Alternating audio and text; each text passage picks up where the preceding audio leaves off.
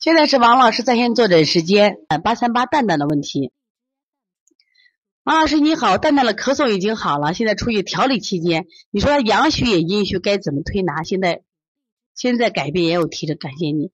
因为我们的蛋蛋现在的问题在哪儿呢？就是脾虚的很嘛。那脾虚的很，那我们现在是脾虚先调什么呀？你看他哪个症状为先，就先调哪一个。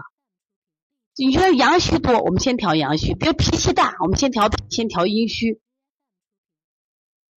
也可以两个都调，但是你今天注意，两个都调的话，你也有个主次之分了，有个主次之分。如果你实在分不清，最简单的方法就给他摩腹。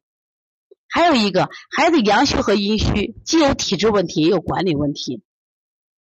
你发现你管理孩子过严的孩子，我发现他的脾气就急得很，就特别符合什么状？符合阴虚的症状。你给他压力太大了吗？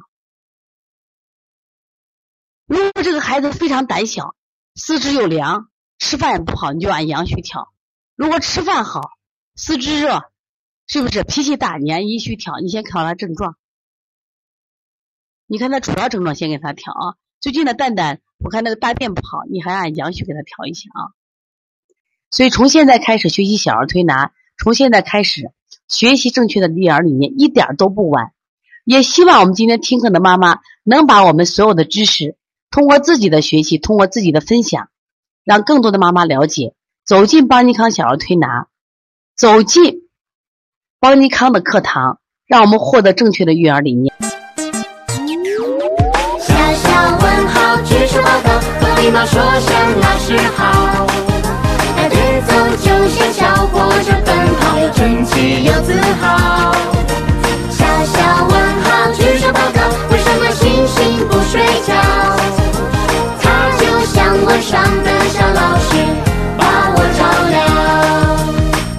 啦啦啦啦啦啦啦啦啦啦啦啦啦。